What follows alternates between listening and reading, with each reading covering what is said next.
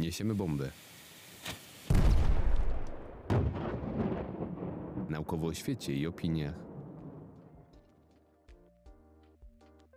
Ten odcinek dotyczy technologii, czyli czegoś, co na pozór wydaje nam się oczywiste. Głównie dlatego, że jest ona obecna w każdym elemencie naszego życia.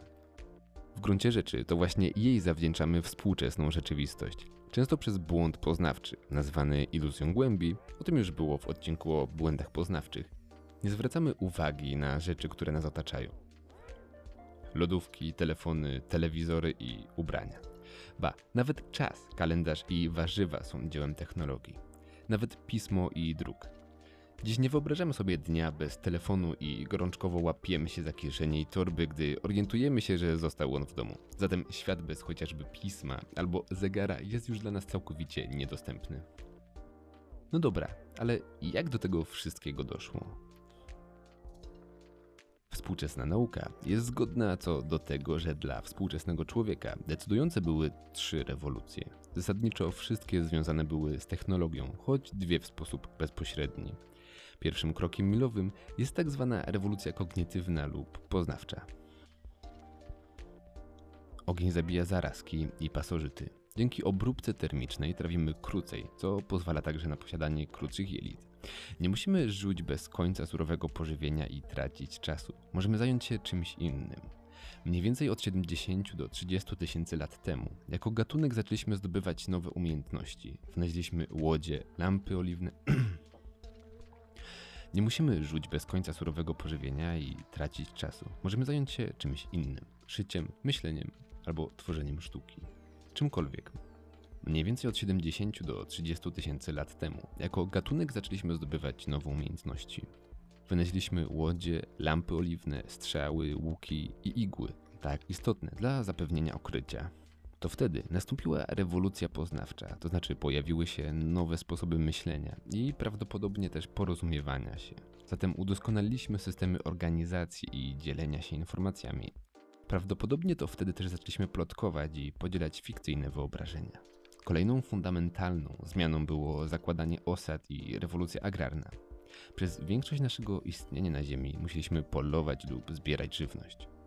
Jakieś 10 tysięcy lat temu zaczęliśmy manipulować kilkoma wybranymi gatunkami roślin i zwierząt. Wysiewane ziarna, podlewanie, zrywanie chwiastów, opieka nad zwierzętami. Proces ten rozpoczął się w okolicach Lewantu, południowo-wschodniej Turcji i zachodnim Iranie. Dlaczego to tak istotne? Jakieś 90% roślin, które dostarcza nam pożywienia, to właśnie te, które nasi przodkowie udomowili. Pszenica, ryż, kukurydza, ziemniaki, proso i jęczmień. Tylko 4% ssaków żyjących na ziemi to dzikie zwierzęta. Pozwoliło to nam na zakładanie miast, choć przeciętnie ludzie musieli więcej pracować i mieli uboższą dietę, bardziej monotonną. Dostarczyło nam to jednak większej ilości jedzenia na jednostkę powierzchni, zwiększyła jej dostępność. No ale ja nie o tym. Ostatnia, fundamentalna zmiana to rewolucja przemysłowa. Wiecie, wynalazek silnika parowego, zmiana ciepła w parę, która napędza tłoki, turbiny i o, mamy maszyny. Wymiana to była nieefektywna, ale kto by się tym przejmował? Węgla było pod dostatkiem. Z czasem maszyny te podłączono pod krosna i przędzarki. Rozpoczęła się masowa, przemysłowa w zasadzie produkcja tekstyliów. W międzyczasie załadowano taki silnik do pojazdu na szynach i powstały koleje, które zmieniły świat, transport i ujednoliciły czas. To wszystko napędzało i utrzymywało kolonializm, tak swoją drogą. Niewolnicy z Afryki, na kolonialnych plantacjach bawełny, przetwarzanej na Wyspach Brytyjskich, gdzie produkowano tkaniny i odsprzedawano je dalej. To tak w ogromnym uproszczeniu. Zatem zasadniczą cechą wszystkich tych przemian jest technologia, technika. Samo słowo pochodzi od greckiego techne, i tu wkraczamy na niepewny grunt, bo oznacza ono sztukę, rzemiosło, rozumiane jako zestaw reguł, system lub metodę. Umiejętności manualne, ba, a nawet drogę, dzięki której możemy coś pozyskać. No dobra, skoro to jakaś tam metoda albo zestaw cech, to zasadniczym faktem jest, iż zawarta jest w nich jakaś wiedza. I zazwyczaj jest tak, że techne zawiera tę wiedzę, jak i prowadzi nas do jej zdobycia. Konstrukcja zegara słonecznego wymaga znajomości fizyki, ale i prowadzi do prozaicznego lub nie odkrycia czasu słonecznego. Mi to się wydaje niesamowite, bo wiecie, używamy tych wszystkich narzędzi każdego dnia. Wyjmujemy rzeczy z lodówki, włączamy światło, sprawdzamy face'a, jedziemy samochodem i tak dalej. Ale tak de facto to większość z nas nie wie, jak działają te urządzenia. Więcej, smartfon jest turbo złożonym przedmiotem i posługuje się jakąś kosmiczną liczbą algorytmów, które zmieniane są na kod binarny, który, no nie oszukujmy się, nikt z nas nie odczyta. Na marginesie coraz częściej mówi się o tym, iż algorytmy są pisane przez ludzi, a w związku z tym mogą również posiadać ich wady. Co ważniejsze, oprócz tego, iż nie wiemy jak to wszystko działa, to nie dostrzegamy tego, jak te technologie nas zmieniają. Jak napisał Hegel, sowa Minerwy wlatuje dopiero z mroku. Dowiadujemy się o zmianach z reguły, gdy już nastąpią.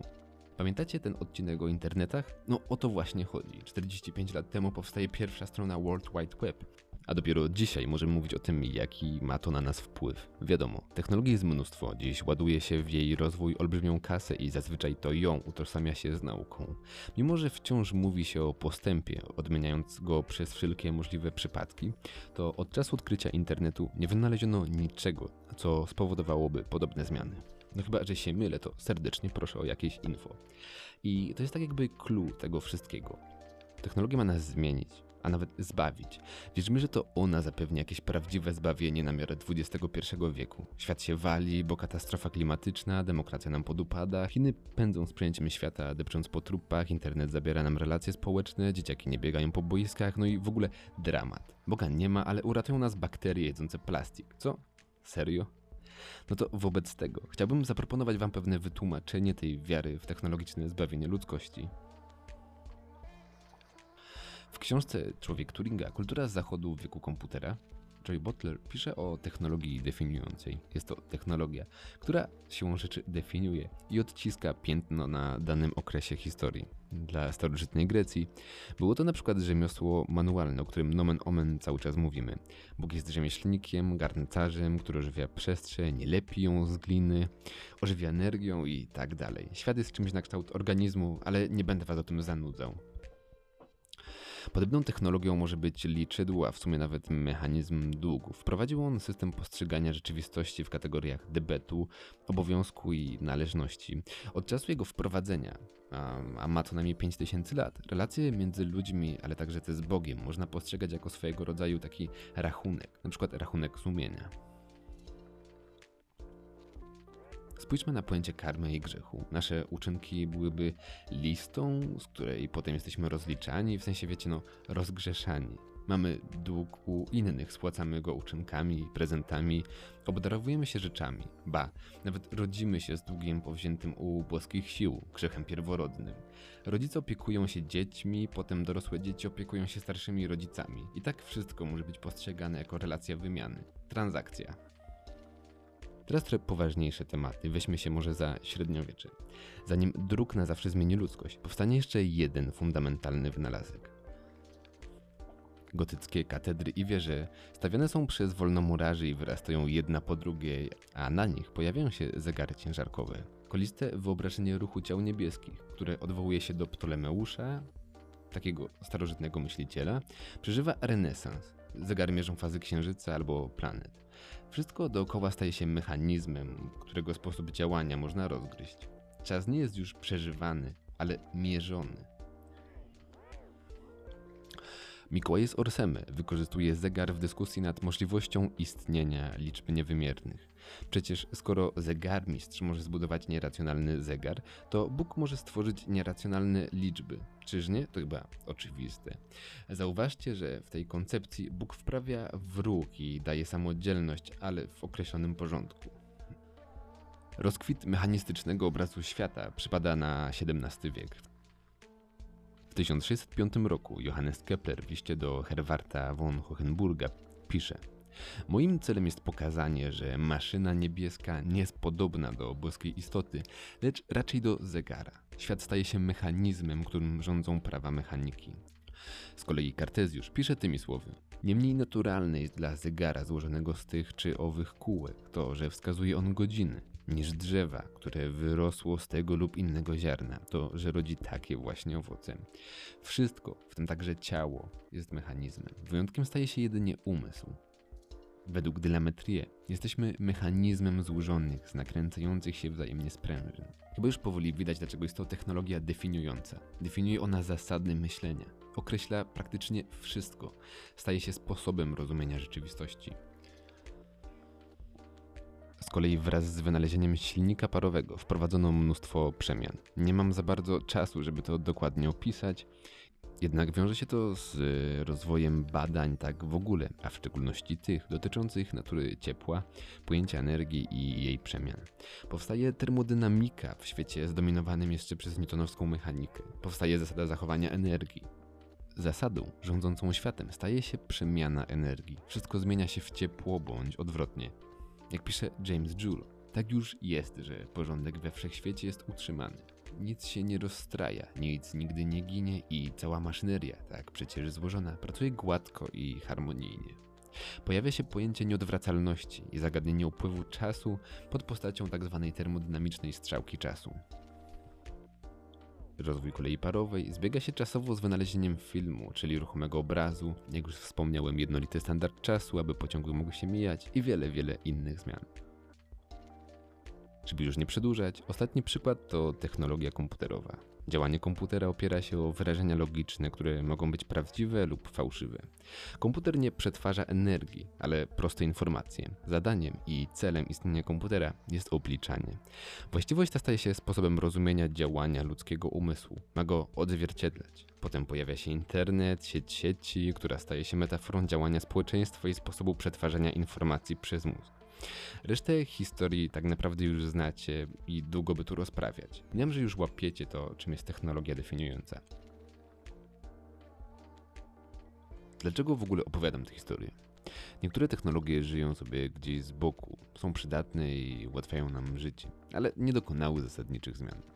No nie wiem, na przykład czytniki książek są spoko, są całkiem eko, długo trzyma im bateria, ale świat nie zmieniłby się, gdyby nagle ich zabrakło. Inne zaś zmieniły praktycznie wszystko. Dzięki kolei mogliśmy zacząć podróżować i transportować niemal wszystko. Mierzenie czasu poszatkowało nam rzeczywistość i odkryło jej nowe wymiary. Internet pozwolił komunikować się na niespotykaną dotąd skalę i pewnie jakkolwiek funkcjonować w dobie pandemii. Niektórzy nawet twierdzą, że pralka w XX wieku pozwoliła kobietom na edukację i walkę o swoje prawa, dając więcej wolnego czasu. Ponieważ niektóre technologie wywarły tak olbrzymi wpływ na nasze funkcjonowanie, pokładamy w nich dużo zaufania. Wierzymy, że są w stanie diametralnie zmienić rzeczywistość i niekiedy faktycznie tak jest. Często wiara ta podtrzymywana jest medialnie i politycznie. Pytanie tylko, czy faktycznie są nas w stanie zbawić i czy granica nie jest już za daleko. Na sam koniec mam dla Was cytat z książki, o której już kiedyś mówiłem, mianowicie Płytki Umysł, jak internet wpływa na nasz mózg, autorstwa Nicolasa Kara.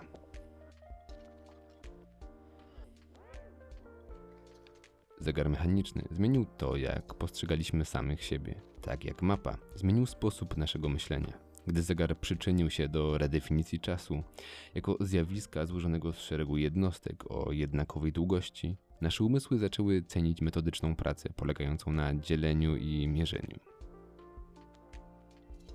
Zaczęliśmy więc we wszystkich znanych nam zjawiskach dostrzegać ich elementy składowe, a następnie także elementy składowe tych elementów.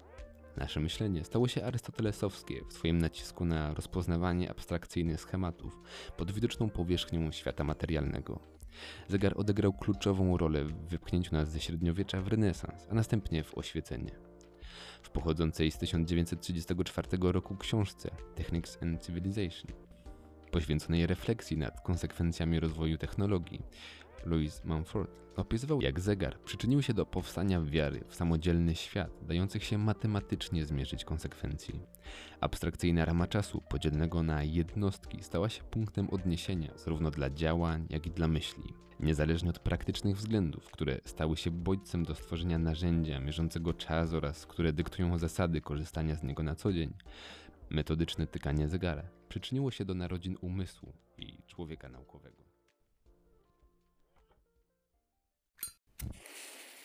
Niesiemy bombę. Naukowo o świecie i opiniach